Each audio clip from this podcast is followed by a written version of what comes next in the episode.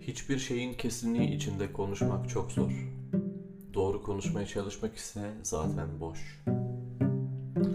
Ortak çıkarları konuşmak doğru konuşmakla eşdeğer hale gelmiş gibi görünmüyor mu?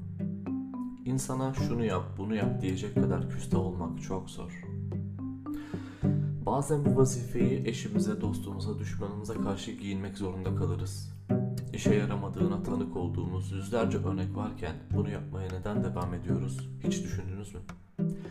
Galiba tüm tecrübelerimize dayanan düşüncelerimiz ve eylemlerimizle varlığımızı perçinlemeye çalışıyoruz.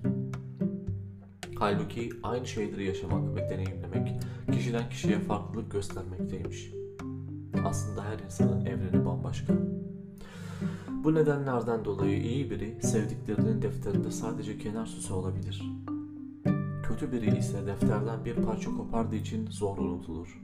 O parçayı almaya çalışmayın çünkü kaybınız daha artabilir ve kayıp artmadan kazanca dönüştürmeyi öğrenmeliyiz.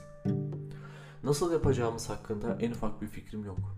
En başta dedim ya, bu senin evrenin. Ahkam kesmenin bir alemi de yok. Hem defterin içini kurcalamak kolay gibi hissedilse de çoğu zaman imkansız. Arada bir hikayenin ayrıcı oluruz sadece. Sonra o ayraç bizim defterimizde birkaç virgülün nedeni olur o kadar. İnsan defterini kendi dürer ya da doldurur.